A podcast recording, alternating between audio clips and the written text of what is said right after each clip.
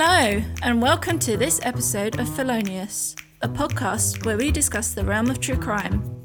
From chilling cold cases to the wild and wacky, we'll explore it all with a perfect blend of seriousness and humour. My name is Emma. And I'm Nazia. To keep up to date with what's coming up, be sure to follow us on Instagram at felonious.pod and visit our website feloniouspod.com. We hope you enjoy this episode, so let's get to it. Cool. Coolio. What's been happening? It's still summer in France. It's winter here. it was nine degrees today. You're closer to the weather that it should be. It was almost 28 degrees yesterday. And I had ice cream on Sunday, which doesn't feel right in October. No, not at all. No. It's Halloween month. It's spooky season. Yeah. Yeah. Although when this episode's being released, it's gonna not quite gonna be yeah. spooky season. No. But hopefully the weather will have somehow adjusted and we have actual autumn winter weather. Yeah. We're so British, aren't we? Talking about the weather all the time. I know. It's just the way we know how to start a conversation, isn't it? but yeah. What's been happening at your end? What have you found this week? I found two things and um, I completely forgot what they were until like before we joined in on this call. Right. But they're two very different articles. Depends if you want to start with baked beans first or a dog. Uh, let's start with baked beans. Okay. So this is a, a Daily Mail article. Sorry, folks. Daily fail. Uh, yeah. Uh, so this is in 2021. Mystery vandal menaces village by pouring baked beans through letterboxes and over cars. Police are searching for a mystery vandal targeting houses and cars in Surrey. The baked bean bandit is pouring the popular breakfast snack into letterboxes. I wouldn't say it as a popular breakfast snack. I would say it's a popular food item Yeah, because it can be breakfast, lunch, and, and dinner. dinner and supper. Yeah, It's very versatile. it's not just for breakfast, guys. No. Where in Surrey did this happen? Residents in Wonersh say the felon is attacking their property overnight. Never heard of that place. I have never heard of this place either. Uh, I'm not sure it exists. It sounds like one of those that has been made up, but this wasn't published in April, so it's not an April Fool's. And there's picture evidence of baked beans all over a silver car. It's got baked beans on the roof and they're running down the window. Now police are urging anyone with information to spill the beans. Ha ha ha. Good one, police. What a waste. Why would you want to waste baked beans like that? We're in we're in a cost of I mean, people are struggling to put food on the table. Yeah, And some twat in Surrey I mean Surrey's full of lots of twats to be fair. Well, if we have sorry listeners. Sorry. Sorry, sorry, sorry. Not everyone from Surrey is a twat, but a lot of people are. Just saying.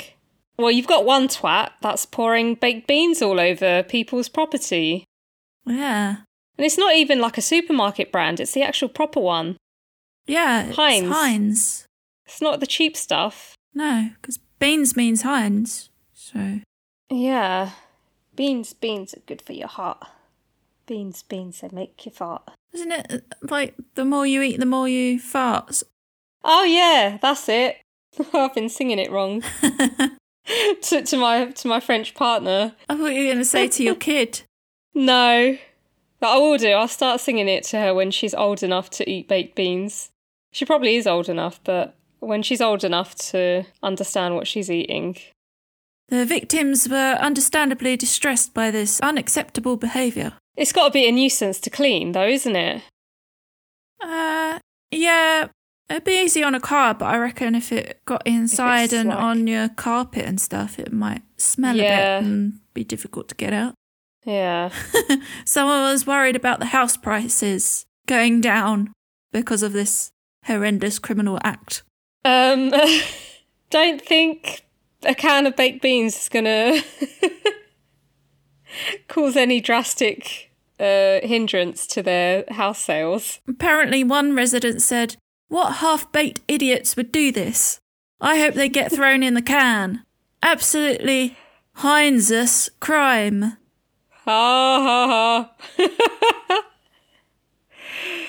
oh, God. Maybe that's why they wanted to do it. They just wanted to get a whole load of dad jokes and puns in the newspaper. Yeah, the residents did it themselves. Yeah. they were bored and they wanted to have some bad jokes published. What's the second one? So, motorist fined after dog seen behind wheel of car. Oh, I heard about this. So, this was about three days ago. This was published. This is on uh, the BBC News website.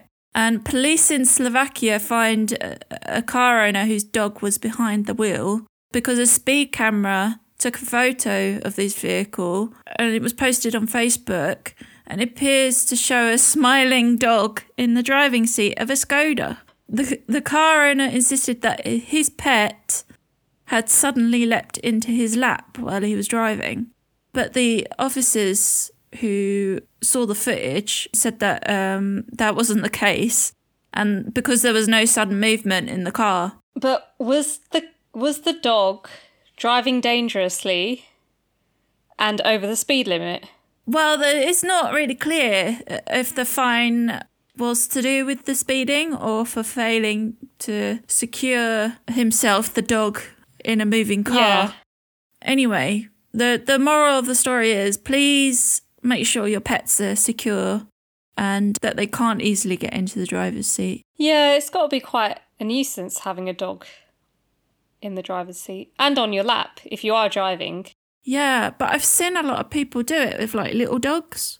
You know, those like Yeah, uh, chihuahua kind of things. Yeah, um, Alex actually asked that the other day. We were driving somewhere, I can't remember where, and there was a dog in the front of the car. And I was like, who does that? I was like, a dog owner with a small dog.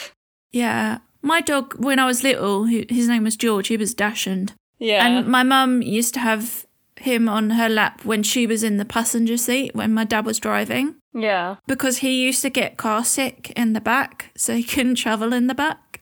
Oh, that is so cute. Yeah. He used to put his front legs on, on the dashboard and just stare out the front window. That is so cute. See, if I had a dog, I wouldn't mind him sitting on my lap in the front. Maybe not for long journeys, because that would just get a bit much. Yeah, they do p- press on your bladder a little bit. Yeah, I remember when we um, brought the cats home, it was like a two hour drive, and I had the cat box on my lap the whole time, and I was pregnant as well. So I had really bad morning sickness, Oh dear. and the smell of the cats made it so much worse.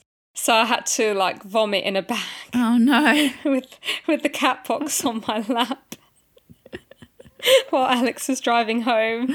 It was so gross. Oh, that sounds so dramatic. Yeah, yeah.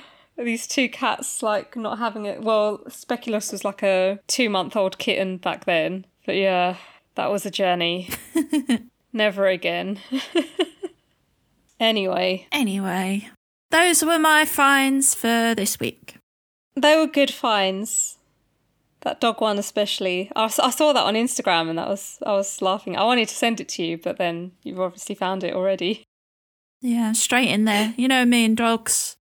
yeah. So what are we talking about today? Not dogs and not baked beans, unfortunately. No, we're a bit on serious business today, but not too serious. Yeah, it's not like morbid. No, it's not as heavy as last week's episode. Oh god, no. Um, so in this episode, we'll be discussing the Bangladesh bank heist that happened in 2016, and it's one of the biggest cyber heists in the world. But I had never heard anything hardly at all about it before researching this case. No, me neither. So it's quite an interesting one. We'll explore how the hackers planned their attack, what they did with the stolen cash, and why the Philippines and the US were involved. But when are the US not involved in anything? Yep, I know, right? We'll also discover who the Lazarus Group are and how they need to make improvements on their spelling and star sign telling. All will become clear, listeners. But first, a little disclaimer. Yeah, I mean, as, as we mentioned, nothing grim. There's it's mainly going to be talking about a lot of money. Yeah. Like, is it incomprehensible or uncom- incomprehensible?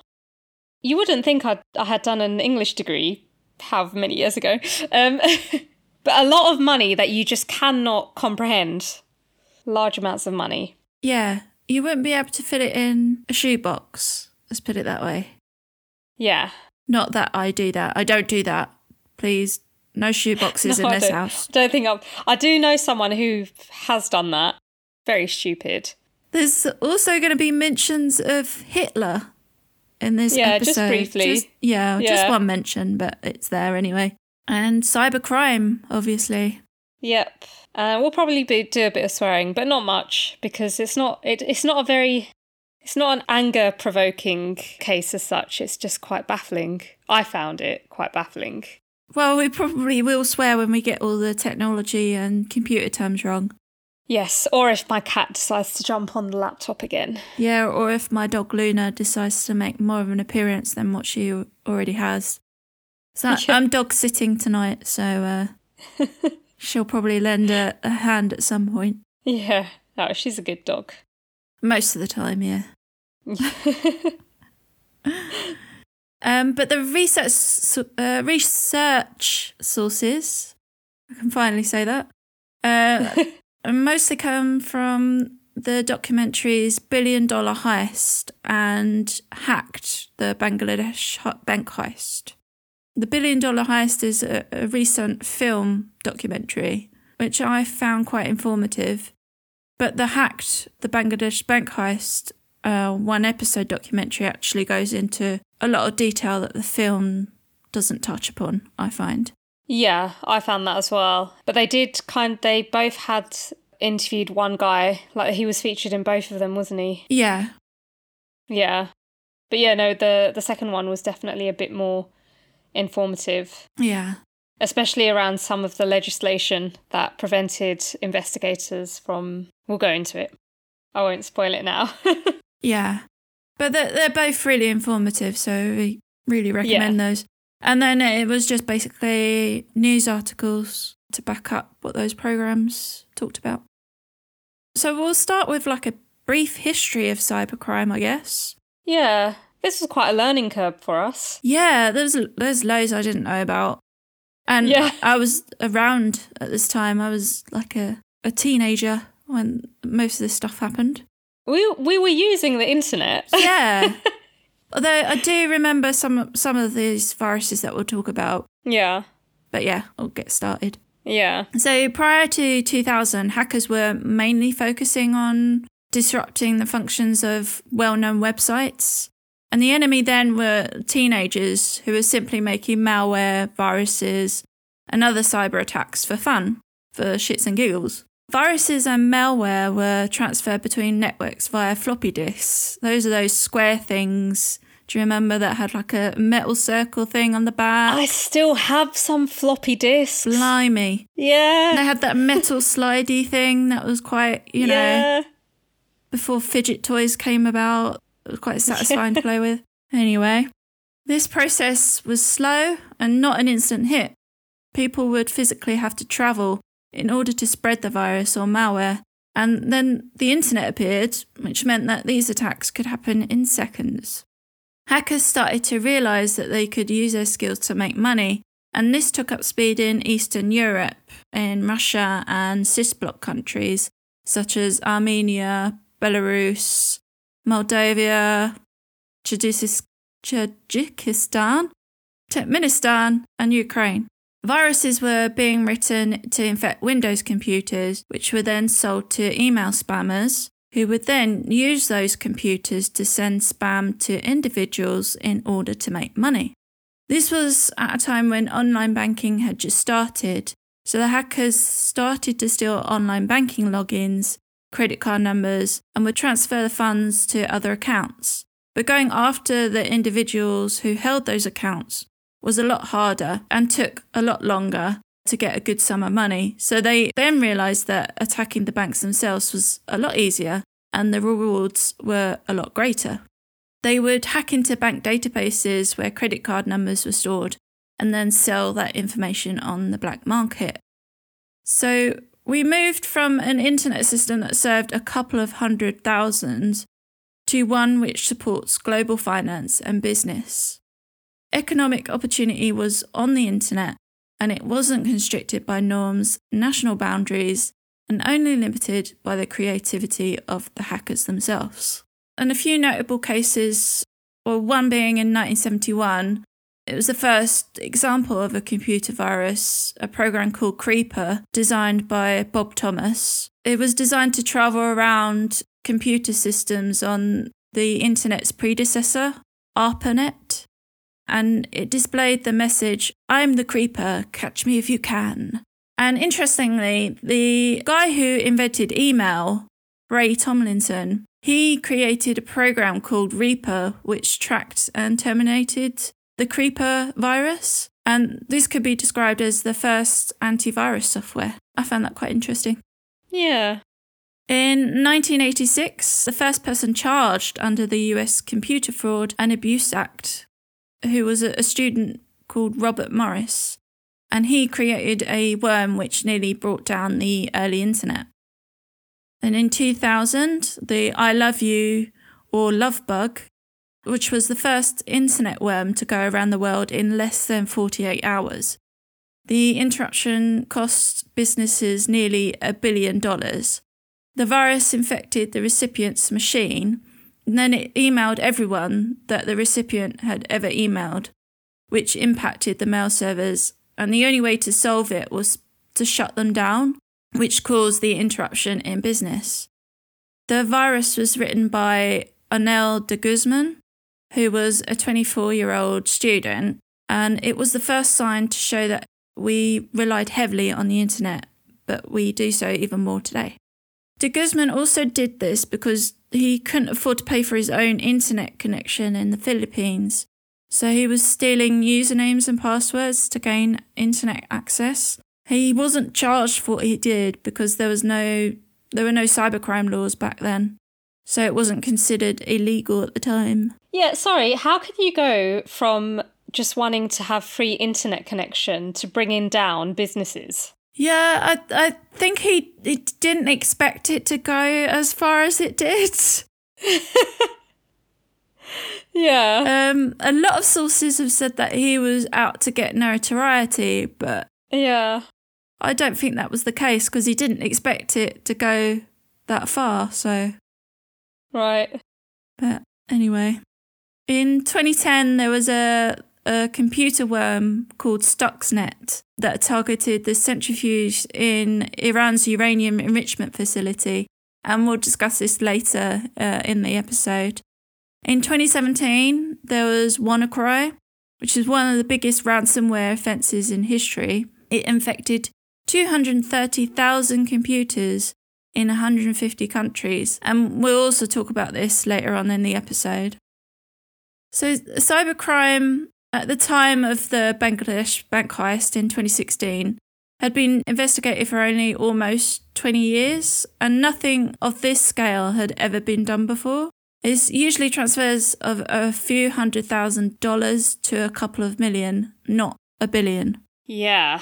So, a bit of history about the bank. The Bangladesh Bank is in Dhaka, which is one of the world's poorest cities. 22 million people live here, and a third are surviving on less than $2 a day.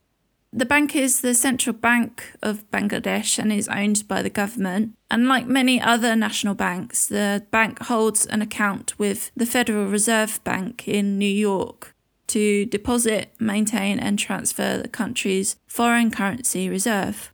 I said a bit of history about the bank, that's the only bit of information I have. That's all we need to know at this point. So, what exactly happened at the Bangladesh Bank? On Thursday, the 4th of February 2016, staff had gone home for the weekend, which is Friday to Saturday in Bangladesh, and all was quiet inside the bank. but something was lurking in computer networks, undetected by staff. Hackers had gotten into the SWIFT terminal at the bank and logged 35 requests to transfer $951 million from the Bangladesh bank's account at the New York Federal Reserve in the US. SWIFT stands for the Society for Worldwide Interbank Financial Telecommunication. I can understand why they shorten it to SWIFT. Yeah. It's the messaging system that banks use and other financial institutions use to send messages and requests for money transfers. In 1973, banks were sending messages to each other using a system called Telex, which is, was like a fax system. It wasn't very secure and it wasn't automated. So 239 banks from 15 countries said, let's use computers. And so SWIFT was formed. Thousands of banks and 200 countries use the SWIFT network, where trillions of dollars flows through it per day. But the hack in the Bangladesh bank didn't start on the 4th of February 2016. It actually started a whole year before. So, in order to get into the bank's computer network, the hackers had to study the staff at the bank by looking at their social media profiles to find the right friend or target. They used that friend or target to send an email to ensnare the person whose social media profiles they had studied. The hackers found three dozen employees and they generated a spear phishing email which contained a CV or resume from a guy called Rasal Alam, who was looking for job prospects at the bank. The attachment in the email was a zip folder which actually contained a CV, but it also contained malicious data. Out of the 36 people who were sent the email, three of them clicked on the attachment. This then sent a message to the hackers to notify them that three staff members' computers were compromised and gave them full control. The malware contained in the attachment started to take screenshots of data on the computers, as well as copying keystrokes in order to get login information, and it was doing all of this undetected. The hackers then mapped every single bit of computer network where a number of computers were connected to each other using a switch, so they can talk to each other and keep each other company. Now, in a bank that has good security, the system would be segmented where only a certain number of computers are connected to one switch. However, the switches in use at the Bangladesh Bank were cheap ones and were not segmented so all of the computers could communicate with each other.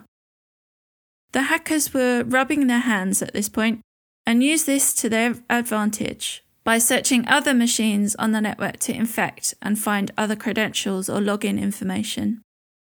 They then used those credentials until they were able to log into the Swift terminal. This would have taken months to do, and they managed to do it on the 29th of January 2016. The hackers then had five days to ready their software and cover their tracks. The reason why the hackers waited until the 4th of February is because holidays and weekends were being observed in different parts of the world. It was a weekend in Bangladesh, the weekend was about to start in New York, and it was a bank holiday in the Philippines, and we'll explain why this is important later on. So, the staff in the bank in Bangladesh had gone home for the weekend.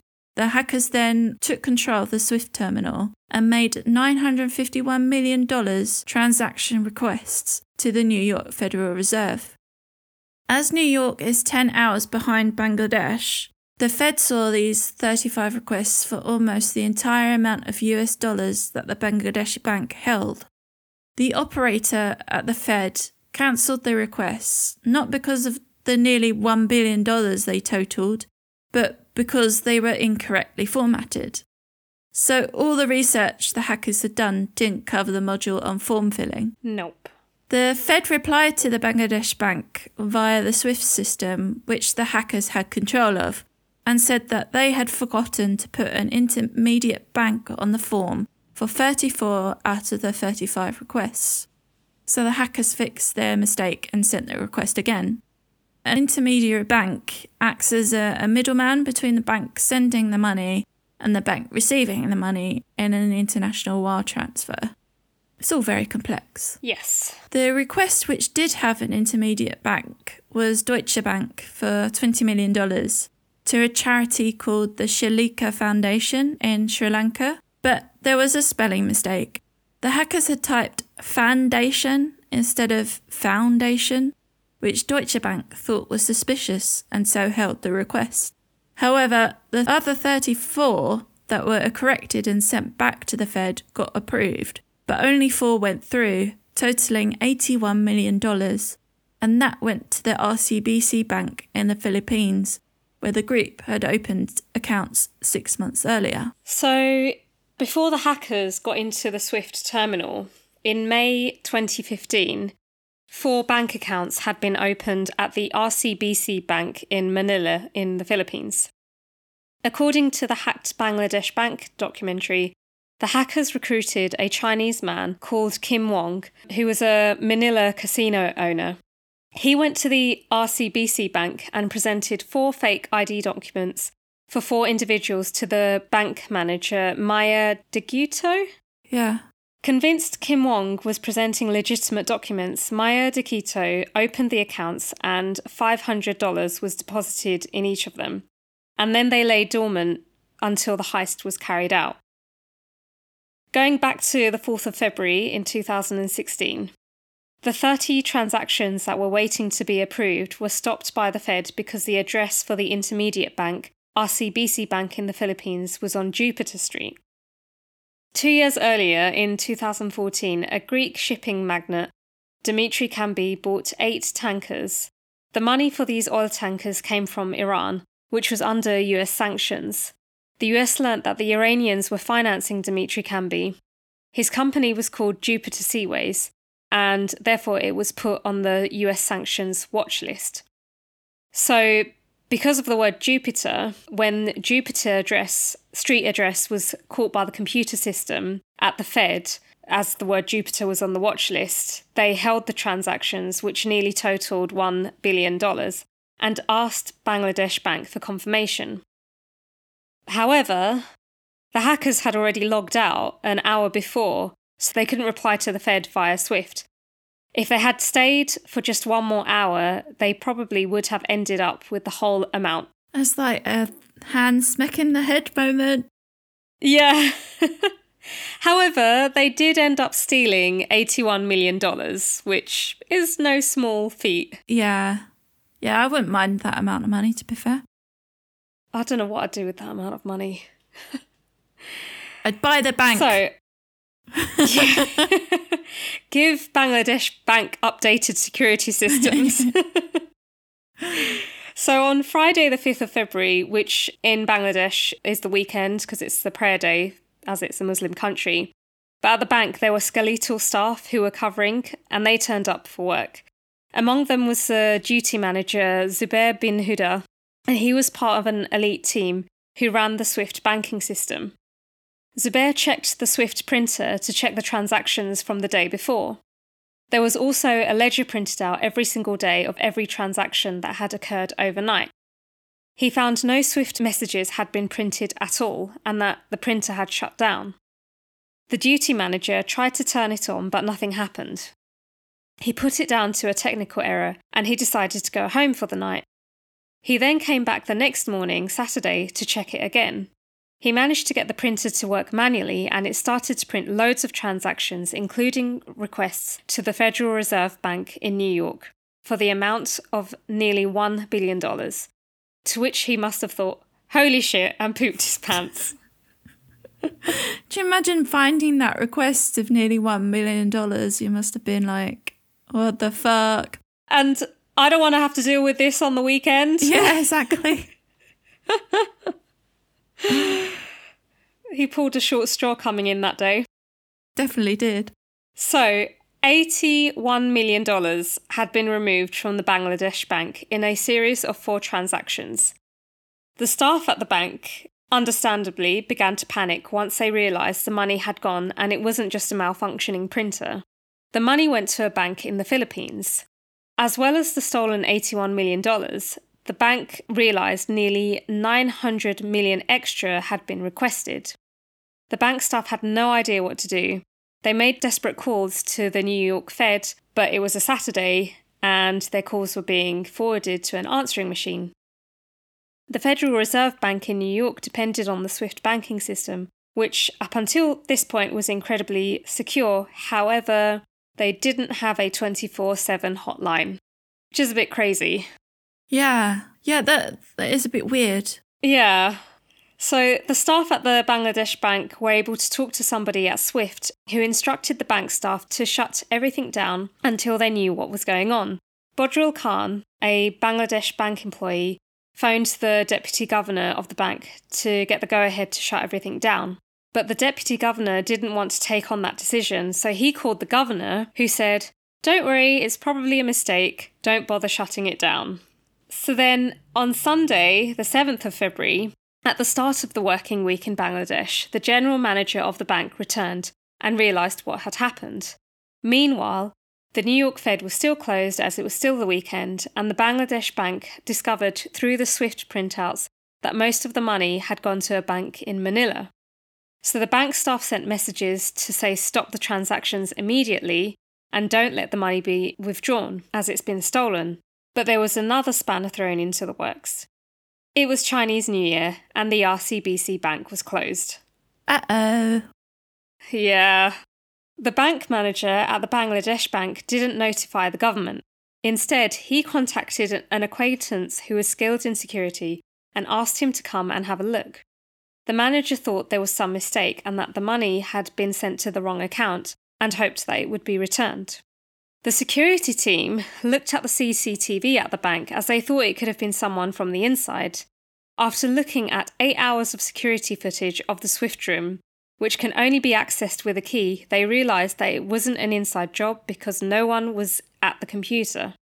It took them a long time to realise that they had actually been victims of cybercrime.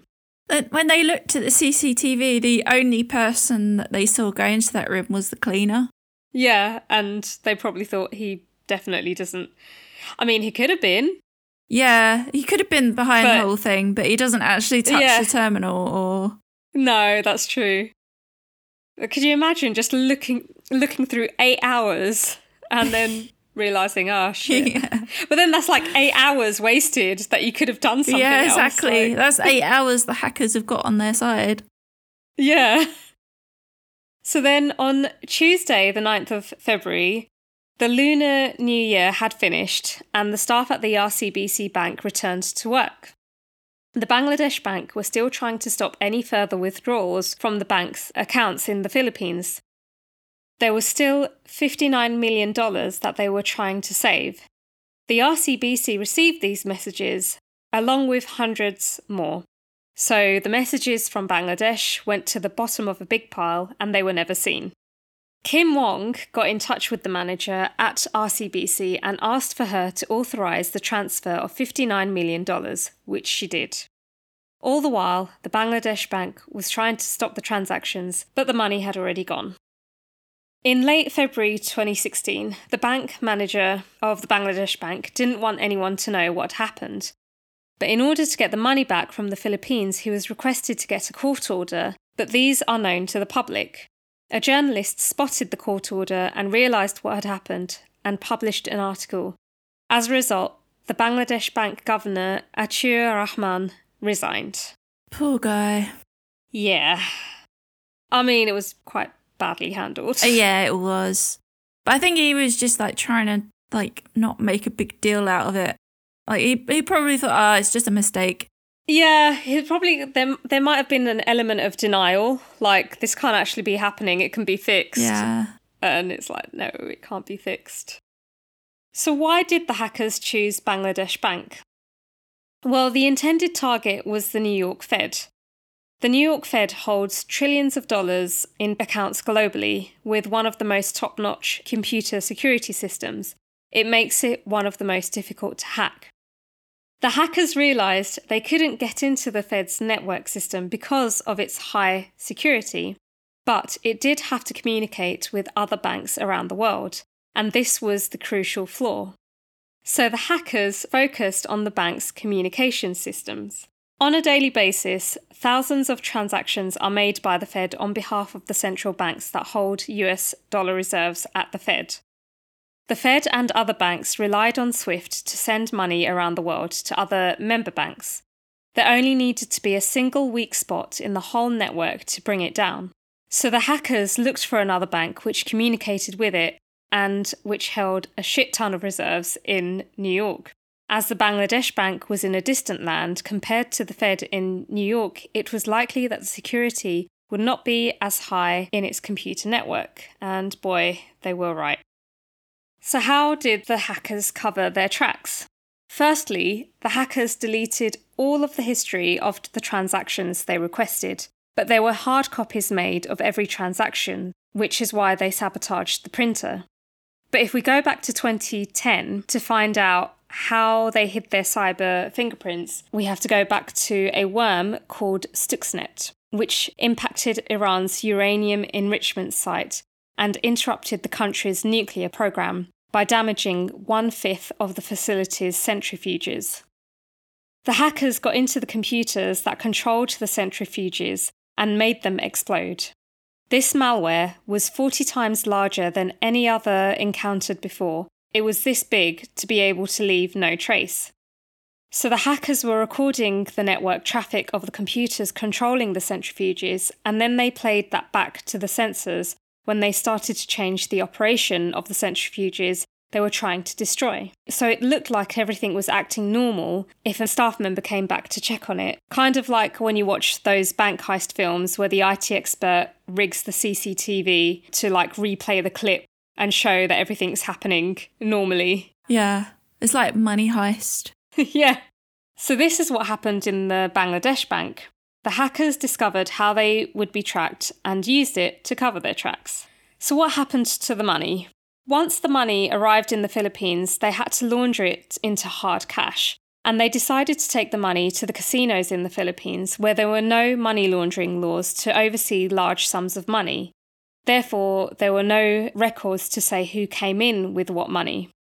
The bank manager from the RCBC, Maya Deguito, who had opened the four accounts, withdrew the money, which then got passed to a remittance company called Philrem. Philrem was run by Salud and Michael Bautista. They were, along with Kim Wong, the owners of the casino called Solaire, according to the hacked documentary. $22 million of the money was transferred to Philippine pesos, which was 1 million banknotes. Because of the amount of cash, Philrem had to ask a sister location for it, which arrived in boxes at the RCBC.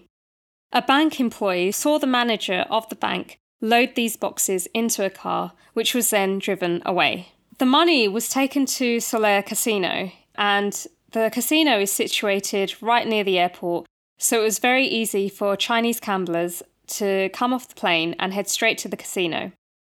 The hackers enlisted their own crew of gamblers, mostly Chinese nationals, to launder the money. The money was changed for casino chips. Then a few games were played, then the chips were cashed in so the money received back was laundered and untraceable. As it was Lunar Week in China, it would have been usual to see Chinese high rollers come into the bank with that amount of cash. Hundreds of VIPs were gambling chips to launder this money, so the house had a 1 or 2% margin, but the rest is untraceable money. These individuals weren't concerned with winning, just playing. The money lost didn't go to the casino, but the other players on the table. So there would be a table of these players losing to each other on purpose, making it seem like someone was winning. They played for a whole week to launder the $22 million. That's a lot of gambling. Yeah. That's crazy. I mean, it's ridiculous. Yeah. I've never been into a casino before, I don't think. Trying to think. I've been to a casino restaurant in London, the Hippodrome. Oh, yeah. Is it the Hippodrome? Yeah. But that's it. I don't think I've ever been in a casino. No. Don't think I'd want to be in a casino. No. I think it'd be dangerous for me. I'm really good at cards. it's just a very dangerous place, isn't it? I mean, not dangerous, but don't know. Like if I went to Las Vegas, I would not want to go to a casino. I don't think I want to go to Las Vegas full stop. Yeah, that's true. I'd like to see the surrounding areas like the Grand Canyon and whatnot. I've seen that as, yeah, I can't thoroughly Yeah, recommend without that. having to go to Las, Las Vegas. Yeah.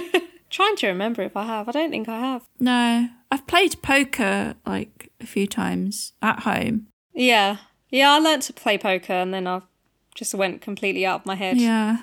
And I don't. I don't have a good poker face. Yeah, I'm not sure if I do or not. Well, we won't be finding out in a casino, that's for sure.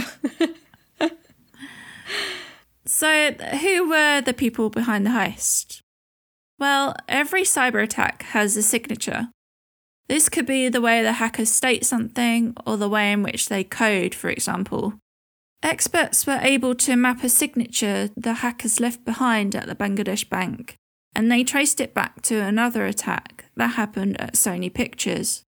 On November 24th, 2014, people started the workday as normal, but they were unable to get into the offices at Sony Pictures because the keycard system wasn't working.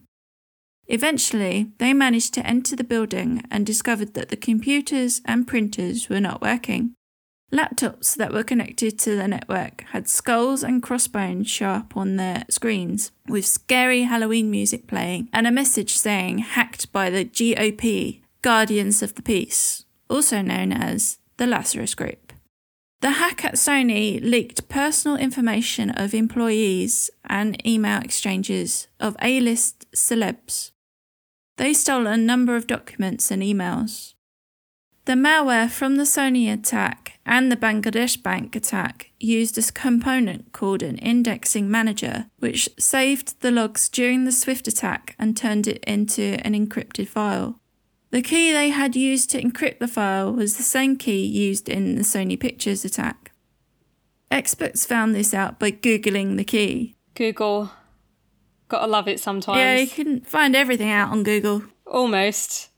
So, who are the Lazarus Group? The Lazarus Group are an organisation of an unknown number of individuals run by the North Korean government.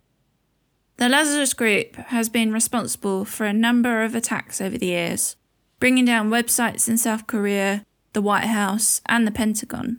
This organisation really started when sanctions were introduced in North Korea because they had to think of new ways to get cash. The hackers in the group are young individuals, as young as 12, who have been recruited straight from school and each has their own specialities.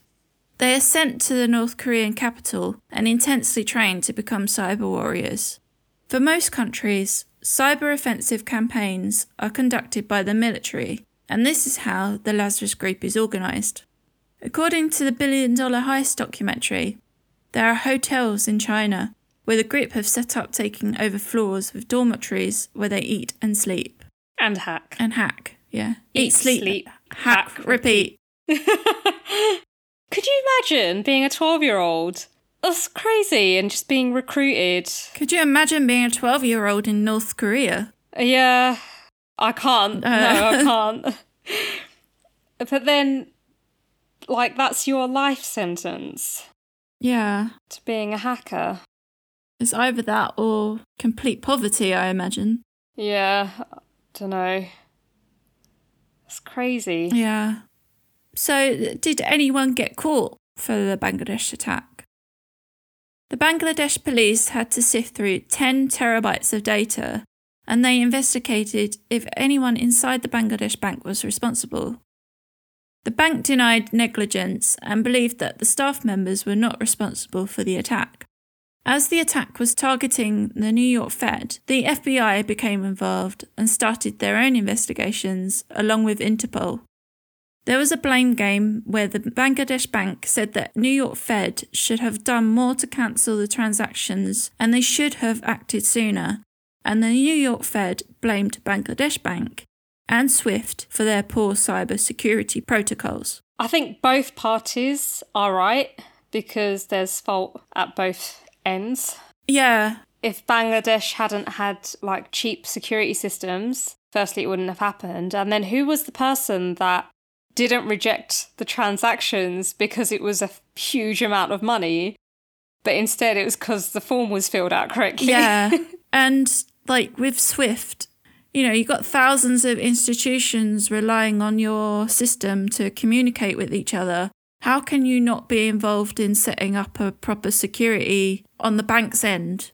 Like, surely there should be someone there to make sure that everything's secure. Yeah, yeah. I mean, but then I, I think at the end of the day, it is still human error. And how can you not have a 24 7 hotline? Yeah. It's 2016, for God's sake. Yeah. It's not like internet banking is a, a new thing. Yeah, exactly. And the fact that hacks hacks had happened before, it's a bit silly. I guess in, in some cases you just feel a bit untouchable. Like if you're the New York Fed, it's like, oh yeah, we've got great Yeah. security. No one's going to touch us. Yeah, yeah. But you're holding the reserves for other banks. Yeah, they obviously didn't think about their other bank friends. No. Later on in 2016, the Philippines launched a Senate inquiry into the laundering of the stolen funds. The RCBC bank manager, Maya Deguito, told the court that she opened the accounts for Kim Wong, the casino owner, who she had known for years. Maya had met four other people whose names were on the accounts. Her lawyer, Ferdinand Topacio, who legitimately has a painting of Hitler on his office wall. I missed that. You can see it in the um, Hacks documentary, and it's a massive, massive painting of Hitler. Okay. It's really disturbing. Yeah. A bit questionable. Yeah. Anyway, her lawyer said that Mr. Wong presented Mayer documents and vouched for the identities of the other account holders and requested that the accounts be opened in her branch, with the promise that a huge amount would be transferred to these accounts. Mayer said that she was naive and a pawn in a plan that she clearly didn't understand at the time. Kim Wong has not been charged but is subject to civil action. He refuted Mayer's telling of what happened and that the money was stolen.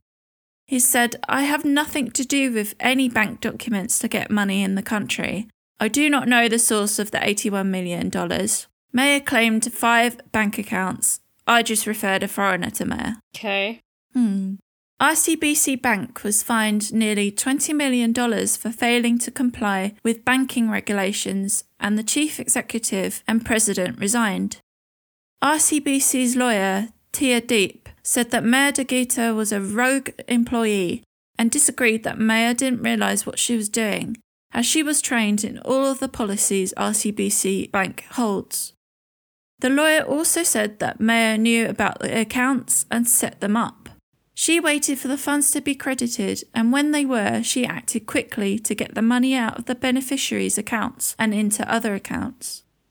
The inquiry documented the timing of the payments, many made within minutes of each other. Mayer's lawyers said that when funds were received on February 5th, she confirmed the legitimacy of the remittances with RCBC head office and received notification that they were from valid sources. Mayer didn't have authority to prevent transfers, and she was told that there was no reason to hold the funds. The Anti Money Laundering Council in the Philippines launched an investigation. The Philippine Department of Justice recommended that Mayor Deguito should be charged with eight counts of money laundering, which she pled not guilty. One of Mayer's former colleagues, Romualdo Agarrado, said that at the time of the heist, Mayer was being threatened. He told the inquiry, She said a lot of things, but what stuck in my mind was her saying, I would rather do this than me being killed or my family. However, Mayer's lawyer denied that there was a threat at all.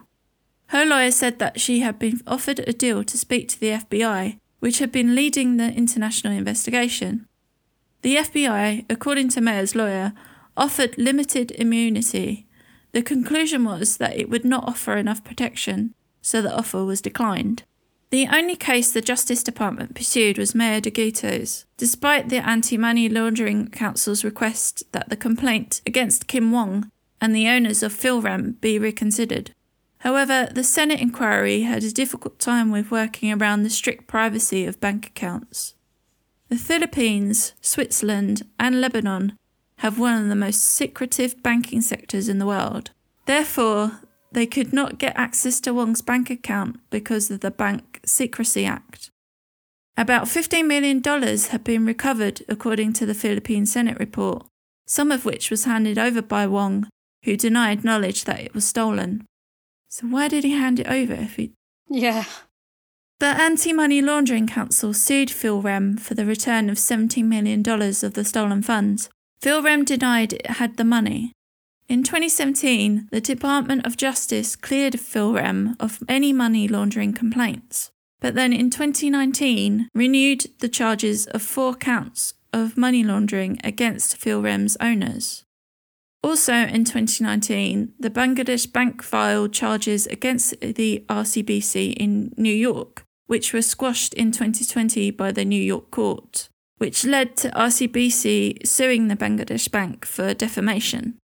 So the only person charged for the supposed role in the heist was the RCBC bank manager Maya Deguito. She was found guilty of eight counts of money laundering in 2019. She received a sentence of 56 years and fined $109 million. Typical that a crime orchestrated by men sees a woman charged for it, and she probably wasn't that guilty in the first place. Yeah, she would have been like one of the least important people involved in this crime. Yeah, I felt sorry for her. Yeah, I felt sorry for her. The Senate inquiry made the recommendations that casinos should be included in the money laundering laws and that accessing bank details be made easier. No shit, really? Yeah. New laws were passed in July 2017, and a new central bank governor was put in place to make it harder for illegal money to enter the system. But there was no change to the strict banking privacy law. What about the Lazarus Group then? In January 2017, it was thought that the Lazarus Group was successful in attacking cryptocurrency exchanges. At least five exchanges in Asia, a total of $571 million, was lost. In May 2017, the Lazarus Group launched a ransomware called WannaCry, which I mentioned earlier. It targeted Windows computers, encrypted data, and asked for a ransom for the return of that data. It affected industry, communications, governance, and healthcare in 150 countries. Even if people paid the ransom, they didn't get their data back as the hackers didn't have the decryption key. Turns out, the Lazarus Group repurposed a tool called Eternal Blue which was developed by the National Security Agency in the US. This tool was leaked by the Russian government. I think this one is one of the sadder cases because organisations like the NHS were amongst the victims, and that impacted patient care. So, like, because the IT systems were down, patients were being turned away or they were being diverted to hospitals that weren't impacted. And some patients that needed procedures, they had to have those procedures cancelled or because staff couldn't access patient notes and documents and you know the NHS is a mess as it is. Yeah, yeah. Imagine if it happened during the pandemic, or if it happened now. Oh my god! Yeah, I mean it wasn't great back then. It's like worse now. So I think that's one of the sadder consequences of these sort of hacks when it actually does lead to the risk of people's lives. Yeah, definitely. In 2020, the company AstraZeneca, who was behind one of the, the COVID 19 vaccine, it was attacked where sensitive information was stolen and sold on for profit. The US has labelled the Lazarus Group as an advanced persistent threat. Very little is known who exactly is in the Lazarus Group, but the FBI have suspicions about one person called Park Jin Hyuk, also known as Pak Jin Hek and Park Kwang Jin. According to the FBI, Park is a computer programmer who works for the North Korean company Chosun Expo, based in the Chinese city of Dalian. According to Park's cyber footprint, he was in Dalian between 2002 and 2013 2014. He then appeared to be in Pyongyang, North Korea. The US authorities charged Park with conspiracy to commit computer fraud and abuse and wire fraud. He could get 20 years if he is caught. So, yeah, that was a, uh, an interesting one. Yeah, a bit different to what we're used to learning about and talking about. But also, I mean, it is quite sad because Bangladesh it is one it's the 170th poorest country in the world. So the amount of money that they lost is huge for that country and it can have like serious repercussions on a whole population where people survive on less than $2 a day. And as well as the economic effect, there would have also been reputational damage for the country, especially the banking system. Yeah, yeah, and like security in general, like computer security. Yeah, yeah. And I, I feel for the bank employees as well. Yeah, I do as well. Because they must have felt at fault. Yeah.